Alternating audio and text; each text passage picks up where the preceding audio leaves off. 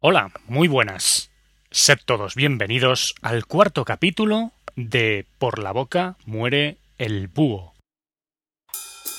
Un podcast pequeño pero matón donde vamos a conocer el significado de ciertas frases que han pasado a la historia. En el capítulo de hoy, París bien vale una misa.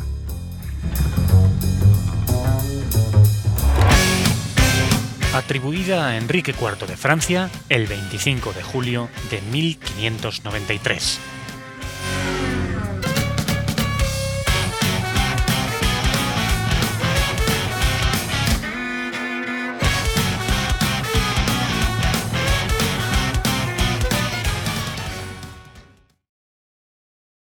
París bien vale una misa fue atribuida al rey Enrique IV de Francia en el año 1593, cuando definitivamente se dio cuenta de que no iba a poder gobernar su propio país, porque realmente no le dejaban, y eso que era el legítimo heredero al trono. ¿Y por qué no le dejaban?, me preguntaréis. Pues había una razón que era categórica. Enrique IV no era católico, era protestante, y el rey de Francia tenía que ser católico.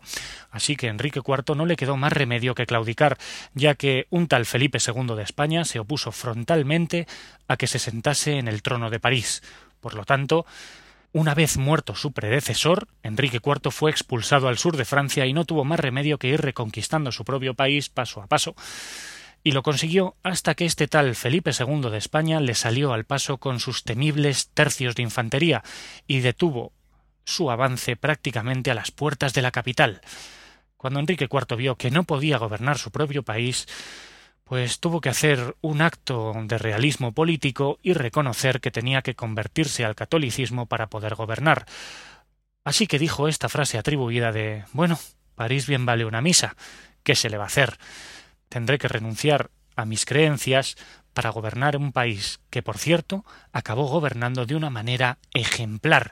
Los franceses recuerdan a este Enrique IV, que por cierto también era rey de Navarra, como uno de los mejores reyes de la historia de Francia, porque era un rey equitativo que pensaba en sus súbditos antes que en sus propios intereses.